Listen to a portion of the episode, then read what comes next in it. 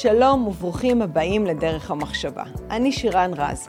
בכל פרק אני אראיין אנשים מרתקים ואני אעלה תכנים מגוונים ובעלי ערך שיעזרו לנו להבין איפה אנחנו חיים. שלום לכל העוקבים והמאזינים.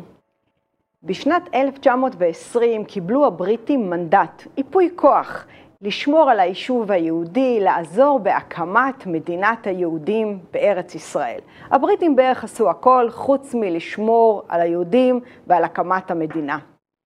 כפועל יוצא מכך קמו המחתרות העבריות. עד היום פועלם שהיה דרמטי, קיצוני, חשוב בגירושם של הבריטים והקמת המדינת היהודים, כמעט נעלמה מהאתוס הישראלי ולא מדובר גם באפקט האדיר של האצ"ל והלח"י. לשם כך אנחנו הזמנו את אורי מילשטיין לדבר למה זה נעלם מהשיח ואיך זה משפיע עד היום. השיח הישראלי. במה היית רוצה להתחיל? באיזה נקודת זמן? הייתי רוצה לספר סיפור. קדימה. של מעורבותי. כן. אחרי שהליכוד ניצח בבחירות ב-1977, ומנחם בגין היה ראש ממשלה, אז בערך אה, איזה זמן אחרי זה פנו אליי אה, מהגדנ"ע, או לא מהגדנ"ע, מאיזשהו בית ספר, וביקשו ממני להנחות את התלמידים ולהוביל אותם בשחזור הקרב של אה, אצ"ל על יפו. אני הסכמתי. וכעבור כמה זמן מתקשרים ואומרים, אבל תשמע, באותו זמן היה גם מבצע חמץ של ההגנה. אז אם כבר עושים את זה, אז אולי נוסיף גם את מבצע חמץ. מה העניין שמיטה להר סיני? למה מבצע חמץ? אתה רוצה, תעשה מבצע חמץ. למה אתה צריך את הפעולה הגדולה ביותר של האצ"ל עוד לצרף איזה מבצע שבאותו זמן עשה הגנה? אבל אמרתי, בסדר, אוקיי. מאיפה אנחנו מתחילים? מתחילים את הסיור מהנקודה שבה אה, האצ"ל, אה, שם ברחוב לילינבלום בקצה, או בהתחלת רחוב לילינבלום בתל אביב, שמשם יצאו אה, אנשי אצ"ל לתקוף את, את, אנשי, את יפו. ואז הם באו ואמרו, לא, לא, לא, לא, זה לא טוב להתחיל משם. צריך להתחיל בבית אליהו גולום, בבית ההגנה. אז אני אמרתי, מה, אתה רוצה את, לשחזר את התקפת עץ, את התקפת, בסדר, תתחיל בבית ז'בוטינסקי, או תתחיל באיזה מקום אחר, אבל באותו זמן לא היה בית גידי על, אה, על שפת הים. אבל מה פתאום בבית ההגנה? אז אני הודעתי שאני לא מוכן. וכל הסיור הזה לא התקיים. לפני זה, אני באותו שלב הייתי קשור עם... אה, קצין חינוך ראשי, מפקד הקצין חינוך ראשי, ובין היתר כתבו שם, גם אני וגם אחרים, כתבו אה, אה, כל מיני מערכי שיעור שמ"פים או מ"מים יגישו את הנושא לחיילים. ואז אני באתי ואמרתי, תשמעו, בואו נעשה משהו על יפו, על אצ"ל, על פעילות של אצ"ל, אולי קצת לפני זה גם. באו ואמרו, לא, לא, לא, זה מסוכן. אי אפשר בצה"ל בצה"ל, בתקופה שבגין היה ראש הממשלה, לעשות את זה. זאת אומרת, זה פחות או יותר מלמד אותך משהו, כמעט אפשר לומר שכשבגין נעשה ראש הממשלה, הוא אמר, יש שופטים בירושלים. אז אפשר להגיד, לא רק יש שופטים בירושלים, יש מחנכים בירושלים, ויש עיתונאים בירושלים, ויש סופרים בירושלים, וכולם פחות או יותר מספרים סיפורי אגדות שלא היו ולא נבראו, על ההגנה, על הפלמ"ח, מה בעצם עומד מאחורי זה? עומד מאחורי זה שאתה מגבש את התודעה הלאומית בעזרת אגדות, mm. בעזרת סיפורי עלילה, סיפורי גבורה. למשל, פרשת תל חי. פרשת תל חי עד היום זה, אנשים לא יודעים בדיוק מה היה ולמה היה. בסך הכל הייתה שם טעות של טרומפלדור. כל הסיפור טעות של טרומפלדור. לא שזה מוריד מערכו, אנשים עושים טעויות. טעות של טרומפלדור, שאת אותם אנשים שבאו ערבים לבדוק אם יש שם צרפתים, הכניסו אותם, ואז התפתח שם, שרצו לקחת אקדח מאיזה, מאחת מאחת הבחורות שם, והיא לא רצתה לתת, והיא, והיא לחצה, והייתה ירייה, ומכל העסק התחיל. אבל מזה עשו איזה מיתוס יוצא מן הכלל. עד כדי כך, שלמשל, לפני, מלח... במלחמת ההתשה, אחרי מלחמת ששת הימים, מפקד סיני היה אחר כך ראש עיריית תל אביב, צ'יץ', ואני ראיינתי אותו. אז מה אומר לי צ'יץ'? שלגבי המעוזים, שזה היה אסון נורא ביום הכיפורים, לגבי המעוזים, אבל כל הרעיון היה לפני מלחמת יום הכיפורים, אנחנו נישאר שם עד הסוף, כמו פרשת תל חי. זאת אומרת, נותנים, זה הופך להיות לכלי קוגניטיבי, לכלי הסברי וגם לכלי מחשבתי. זאת אומרת, אם אתה יוצר מיתוס, כמו שלא מעט אנשים, נגיד, משתמשים במיתוס של יציאת מצרים. כמו יציאת מצרים, כמו משה רבינו. עכשיו, מה קורה? דאגו לזה השלטונות, אה, נגיד, ביישוב ובמדינה, שהיו שלטונות, מה שהיום קוראים שמאלנים, אבל אפילו שיש הבדל בין השמאלנים של אז לשמאלנים של היום, שאז זה היה יותר חברתי והיום זה יותר לאומי, אה, זאת אומרת, שזה לא לאומי, אלא זה פרוגרסיבי. בסך הכל אפשר לומר שיש חלוקה בסיסית בכל העולם וגם בישראל בין שמאל לבין ימין. השמאל הוא מהפכני. מה זה מהפכני? רוצה להרוס את הכל, עולם חדש נקימה. והימין הם אויבים שלהם, הם אויבים. הימין מתייחס למיתוסים של העבר בכבוד, גם בימי בית ראשון, גם בימי בית שני, גם בתקופה של הגולה. והם רוצים פחות או יותר להמשיך את זה. ולכן מנקודת מבט הימניים, השמאל הם אחים טועים. לכן, אם את מדברת למשל על המאבקים שקורים היום, היחס של המפגינים כלפי הממשלה הנוכחית, שהם אויבים, הם לא אומרים את זה ולפעמים אומרים את זה. נגיד, פתאום אמרה שם המנהיגה שלהם שהם נאצים וכיוצא באלה. זאת אומרת, זה יוצא החוצה. אבל הם לא אנשים טיפשים, הם מבינים שיש דברים שאסור להגיד. השאלה מה הם, לא מה הם אומרים, השאלה מה הם חושבים. והחשיבה של, ה, נקרא לזה, המהפכנים, היא להרוס. החשיבה של, ה, נקרא לזה, הלאומיים, זה לתקן. ועל זה אפילו כתב דוסטויבסקי את אחד הרומנים הכי חשובים שלו, שדים, שהמהפכנים, נקרא לזה אנרכיסטים, אבל גם פה אומרים עליהם שהם אנרכיסטים, הם שדים. עכשיו, מה בעצם האצ"ל? אפשר להגיד... אני רק שתחדד לי פה איזושהי נקודה וללכת אחורה בזמן, שאתה מדבר כרגע באמת על ימין ועל שמאל, מהפכנים מול מסורתיים, אבל בזמנו, 1917, 1920, לפני קום המדינה, לכולם הייתה מטרה אחת להקים את מדינת ישראל, להקים בית לעם היהודי. איך נוצרו הקונפליקטים והמחנאות הזו והמלחמה בין כל ה... מהגדוד העברי ועד היום, בין כולם. לא לכולם, זה לא טעות. לא לכולם. אז זה אני רוצה... זה איך טעות, זה התחיל? לא לכולם הייתה mm-hmm. מטרה להקים מדינה יהודית. המטרה עד כמעט הכ"ט בנובמבר, mm-hmm. כמעט עד הקמת המדינה, הייתה קבוצה גדולה שהמטרה שלהם לא הייתה מדינה. טבנקין למשל, שהוא היה מנהיג של הקיבוץ המאוחד, אמר שאני מעדיף אלף קיבוצים על הקמת מדינה. זאת אומרת, מה שהם חשבו זה להקים פה חברה חדשה. ובחברה, בכלל, הסוציאליזם, שזה בעצם, אם אפשר לומר, הקיצוניות זה הקומוניזם, והקומוניזם מבטל את המדינות. הוא מבטל את הלאומיים, והוא טוען שכל הסיפור הזה של האפליה ושל המלחמות ושל השחיתות, זה בגלל קיום אומות ובגלל קיום מדינות. צריך שתהיינה חברות יצרניות כמו קיבוצים או קולקטיבים בכל העולם, או כמו שברוסיה עשו את הקולחוזים, והמטרה לא הייתה כל כך להקים מדינה. אבל כמובן גם בתוכם היו אנשים כאלה ואנשים כאלה. אבל העיקר היה שאנחנו נשליט פה את האידיאולוגיה שלנו. מה אמר ז'בוטינסקי, שהוא היה מנהיג של הימין?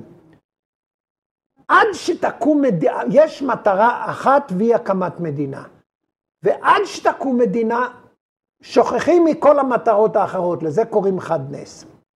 עכשיו, מה קרה בעצם למחתרות? הבעיה הייתה שגם בשמאל היו אנשים שהבינו שאפילו אם נרצה קיבוצים וכיוצא באלה, ערבים לא ייתנו לנו. ואז הם ניסו להקים איזה מין כוח שיהיה כוח מקצועי. בא בן גוריון, באו בן גוריון וחבריו, וזה ארגון השומר, שלפני זה בר גיורא. באו בן גוריון וחבריו, אמרו, מה פתאום? אין דבר כזה, אין ארגון מקצועי. ארגון צבאי נשלט על ידי, על ידי הפוליטיקאים. הפוליטיקאים הם אלה שאומרים מה יעשה, מה לא יעשה, איך יעשה וכיוצא באלה. זאת אומרת, ובאותו זמן הם הקימו, ב-1920, הם הקימו את ההסתדרות הכללית, ובהסתדרות הכללית הם הקימו את ארגון ההגנה. גם היום, מה זה צה"ל בכלל? זה ההגנה שלפני זה שמו את השם צבא, ואחרי זה לישראל, במובן מסוים מה שהם רצו, שמה שהיה בהגנה יהיה גם בצה"ל. ומה יהיה? תהיה אותה אידיאולוגיה, אותה תפיסה, אותה, אותם אנשים הם שישלטו וכיוצא באלה. ניקח את הפלמ"ח למשל. זה הסיבה שאצ"ל התנגדו כל כך? חכי רגע, קודם כל okay. אוקיי. ניקח את הפלמ"ח. יש ויכוח גדול למה פירקו את הפלמ"ח. Mm-hmm. למה אתם צריכים את הפלמ"ח בכלל? הרי יש, יש הרי צבא, ואם יש צה"ל לא צריך את הפלמ"ח.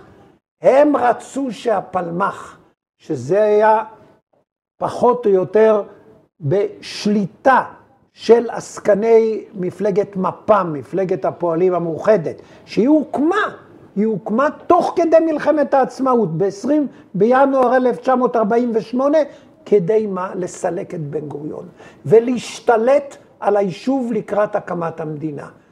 והחבר'ה האלה אמרו שהפלמ"חניקים הם יהיו השלד הפיקודי של הצבא שיקום, והם יעשו את החינוך, את שטיפת המוח לכל החיילים החדשים, לכל העולים וכיוצא באלה. זאת אומרת שהם ייצרו את, ה, את השיח הפוליטי, שיח פוליטי שהוא ישבח ויהלל את כל העלילות שהיו בעבר, ואז כמובן, אם אותם אנשים כל כך הצליחו, אז צריך להמשיך ולבחור בהם.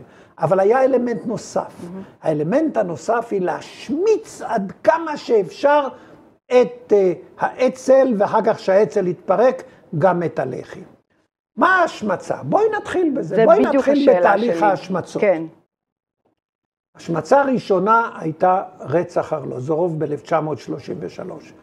באותו זמן היה ארגון ימני שנקרא ברית הבריונים.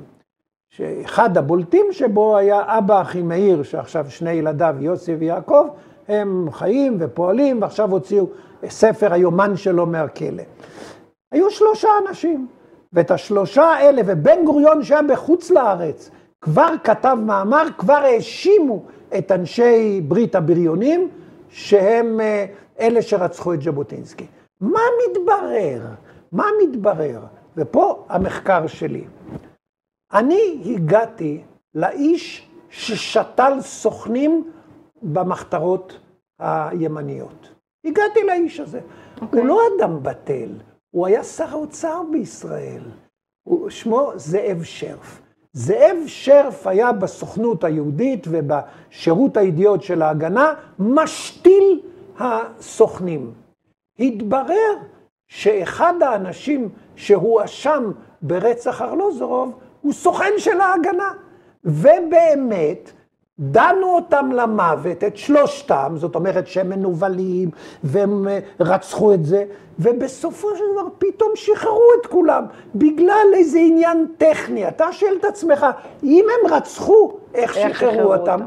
ברור שחררו אותם, כי אם הוא סוכן של ההגנה, והם ידעו שהכל זאת עלילה, אז צריך לשחרר אותם. טוב, על זה יש ויכוח. אבל פרצה מלחמת העצמאות. היינו במצב קשה מאוד. ארצות הברית חזרה בה מתמיכתה בהקמת המדינה, והגישו הצעת החלטה לאו"ם לבטל את הכ"ט בנובמבר ב-19 לחודש מרץ. המפקד של הדרך לירושלים היה יצחק רבין.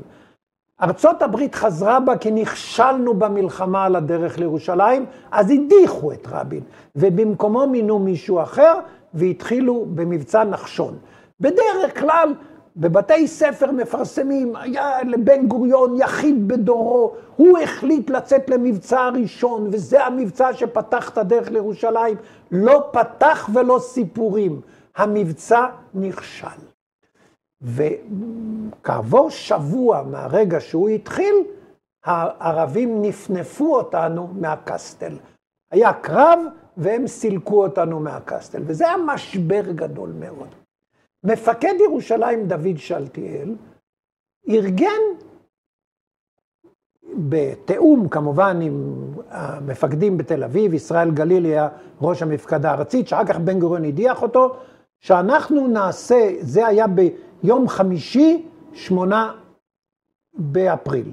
שביום שישי, תשעה באפריל, אצ"ל יתקיפו בתיאום הכל כפר ערבי שנקרא דיר יאסין, ואז הערבים מעין כרם יבואו לעזור. כשהם יבואו לעזור, אז הפלמ"ח מקריית ענבים יתקפו את הקסטל, כי הקסטל חלש הדרך לירושלים.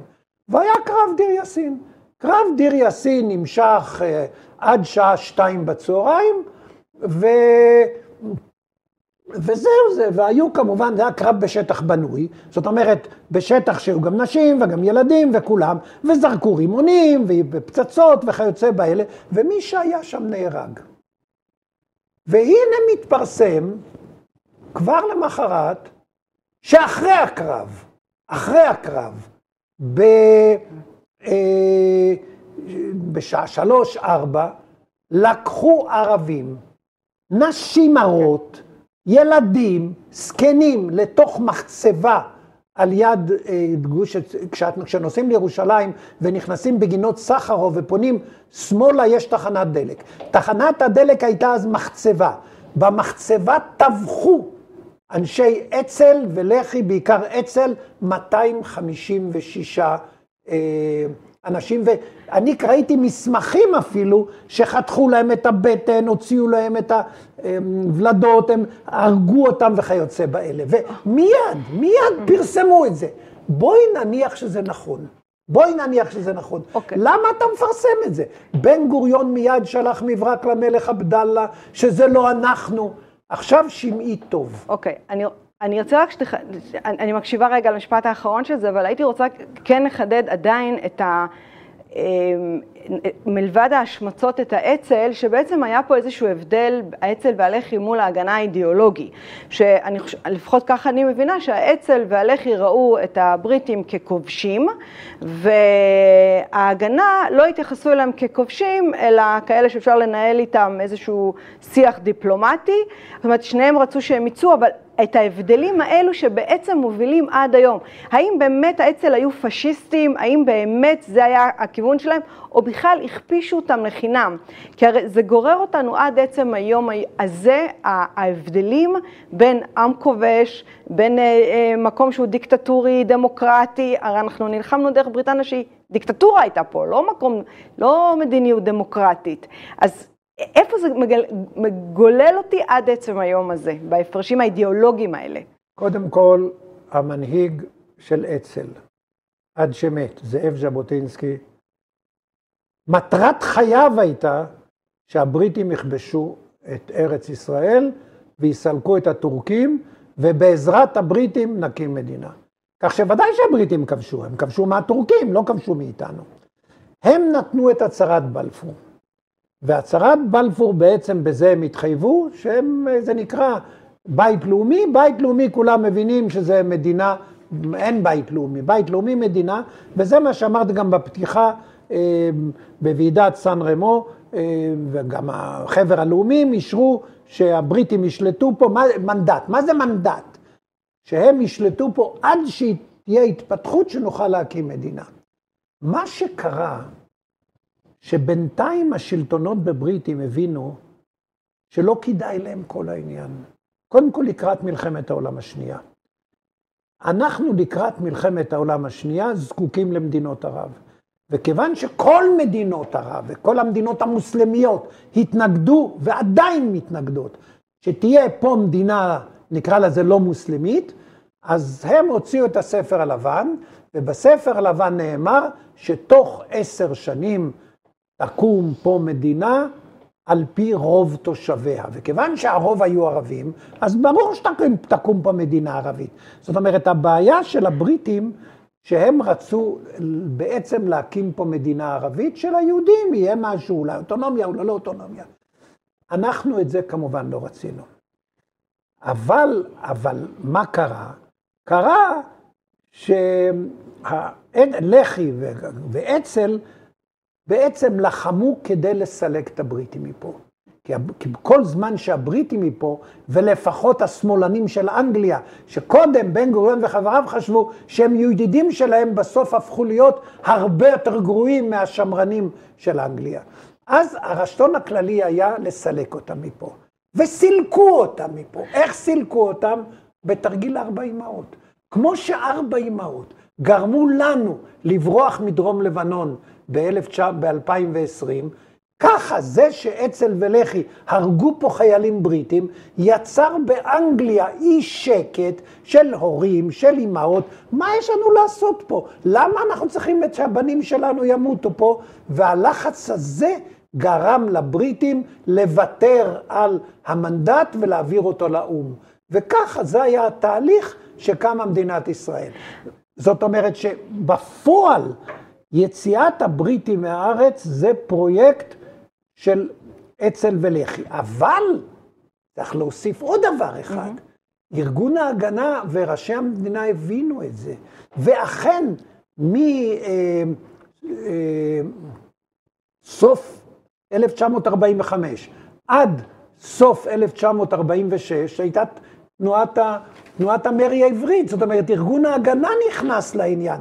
ואם מאשימים את אצ"ל ולח"י כפשיסטים וכנאצים וכ, וכטרוריסטים, אז ארגון ההגנה גם טרוריסטי, כי הוא היה יחד איתם בכל הפעילות הזאת.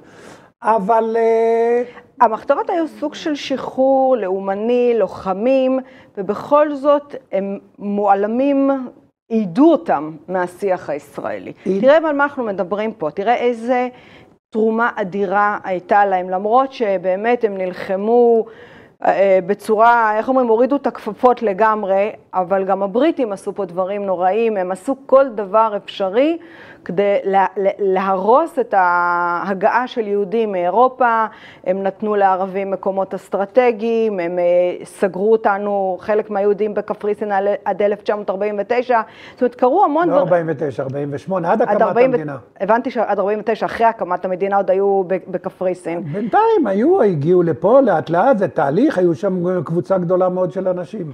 היו כאלה שהגיעו עוד לפני הקמת המדינה. אז מה האינטרס היום של מדינת ישראל להשכיח את, ה, את הפעילות הזאת, שהיא מאוד לאומנית, אה, מהשיח הישראלי? קודם כל, היום אה, מדינת ישראל לא משכיחה. היום לא, אבל השכיחה. השכיחה מהקמת המדינה, ופחות או יותר באופן אינטנסיבי עד עליית בגין לשלטון. כל העניין הוא שבשלב מסוים הפסיקו להתעניין בנושא הזה. הפסיקו להתעניין. תראי, מערכת החינוך, למשל אני בן 84, כשאני הייתי צעיר, והייתי נגיד בתנועת נוער, והייתי בבית ספר, התעסקו עם מלחמת העצמאות, אחר כך התעסקו עם, אה, עם מבצע קדש, זה עניין את האנשים, זה היה חלק מאיתנו. היום במערכת החינוך ובתנועות הנוער לא מתעסקים עם זה, לא עוסקים בזה. עכשיו, מי מכן מתעסק עם זה? אמ, בני עקיבא. ובני עקיבא עוסקים בקרבות שלהם, שזה בעיקר גוש עציון והאירועים האלה. זאת אומרת, אני לא חושב שהיום מישהו מונע את זה, את העניין של אצ"ל ולח"י, אבל יש עניין נוסף. והעניין הנוסף הוא, אני אגיד לך את זה ככה, השמאל הוא, נקרא לזה, אינטלקטואלי. למה השמאל אינטלקטואלי? כי אם אתה רוצה להקים חברה חדשה ומצב חדש, אתה צריך לחשוב, יש לך אידיאולוגיות וכיוצא באלה. הימין הוא פחות אינטלקטואלי, כי יש לו כבר את משה רבינו ואת ירמיהו הנביא ואת הרמב"ם, והימין יותר מתעסק בלשמור את הדברים וכ... וכיוצא באלה. אז יצא, יצא מצב שעל ארגון ההגנה ועל הפלמ"ח היו אה, מוסדות שעסקו בזה, היו תקציבים שנתנו לזה, אה, משרד החינוך ומשרדים אחרים.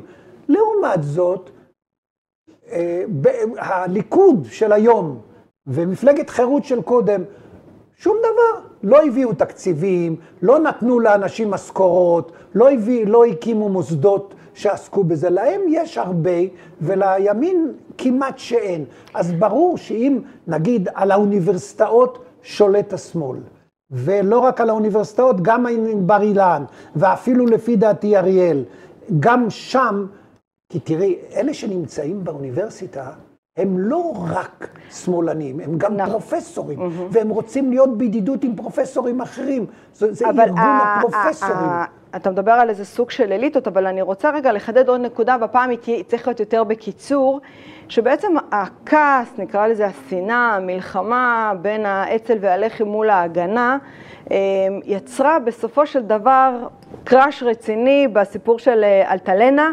והיה לנו מלחמת אזרחים יהודים, הרגו יהודים. ופה אני צריך בקיצור ולא להרחיב, רק את דעתך בעניין. את אותו שסע, את אותו קוטביות שהיה אז, בקום המדינה, בין המחתרות, האם אנחנו נמצאים באותו מצב ולדעתך יכול להתרחש עוד פעם מלחמת אזרחים? תראי, קודם כל לא צריך להגזים, מלחמת אזרחים לא הייתה, נהרגו 16 איש מאצ"ל ושלושה מצה"ל, זה עוד לא מלחמת אזרחים. אוקיי. Okay. את עצרת אותי קודם עם דיר יאסין, אז אני מדיר יאסין עובר לאלטלנה. אוקיי. Okay. בגין הקים את מפלגת חירות. והבעיה של בן גוריון וחבריו הייתה שבבחירות שיהיו אחרי המלחמה, ואף אחד לא יודע מתי, מתי המלחמה תסתיים, בגין אסור שיקבל הרבה קולות. צריך להשמיץ אותו, צריך להראות כמה הוא פשיסטי, כמה הוא נאצי. כמו היום, mm-hmm. גם היום משתמשים במונחים האלה. ואז לקחו אירועים שונים וצבעו אותם בצורה כזאת שיושמץ. אז שלב ראשון הפכו את בגין ואת אנשיו, כמובן זה לא רק הוא, לרוצחי נשים וילדים בדיר יאסין. עכשיו נלך לאלטלנה. אותו אדם שהיה סוכן של ההגנה, אברהם סטבסקי, שהאשים אותו ברצח ארלוזורוב, הוא האיש שקנה את אלטלנה. זאת אומרת, סוכן ההגנה קנה את אלטלנה. וארגון ההגנה ידע כל דבר מה שקורה בצרפת, ושארגלן אלטלנה מגיע לפה. לעומת זאת, בגין לא ידע את זה, ובגין היה מוכן לכל דבר לתת להם. כן. לפי דעתי היה אינטרס, נגיד את זה ככה, אפילו פעם שמעון פרס אמר שהטעו את בן גוריון. האיש שהיה ממונה בשירות הידיעות, שזה היום אמ"ן, שירות הידיעות של ההגנה, על נושא האצ"ל והלח"י היה דוד הכהן מקיבוץ בית אלפא של השומר הצעיר. ולהם היה אינטרס לספר לבן גוריון שפה מכינים, מכינים איזו הפיכה וב, ובגין רוצה להשתלט על המדינה וכיוצא באלה. ואז, אוקיי. ואז אם הוא כזה שהוא רוצה להיות דיקטטור, mm-hmm. שימי לב, גם נתניהו רוצה להיות דיקטטור. זאת אומרת, משתמשים... באותם מוטיבים, באות... באותו חתרנות, באותו סיפורים. באותם ביטויים רטוריים שמשפיעים על הציבור. כשבעצם המלחמה היא על השלטון ועל יישום האידיאולוגיה, נקרא לזה הפרוגרסיבית. המלחמה בעולם בכלל המערבי. זה בין הפרוגרסיביים לבין השמרנים. אורי, אז אני יכולה לסכם, שאם אתם רוצים לדעת, כל מי שמקשיב לנו, מה קורה היום בהפגנות בקפלן, לכו תלמדו כל השתלשלות האירועים מתקופת המחתורות העבריות עד עצם היום הזה. נכון. נכון. תודה לך, אורי. תודה רבה. זה היה פרק נוסף של דרך המחשבה. כל הפרקים זמינים באפליקציות הפודקאסטים, בערוץ היוטיוב ובפייסבוק. אם עדיין לא הצטרפתם, זה הזמן. להרצאות בנושא חשיבה יצירתית, חדשנות, יזמות, אסטרטגיה רגשית ומדיטציה, מוזמנים לפנות אל הישירות לאופיס שטרודל שירן רז דוט קום. אני שירן רז, ואהיה איתכם גם בפרק הבא.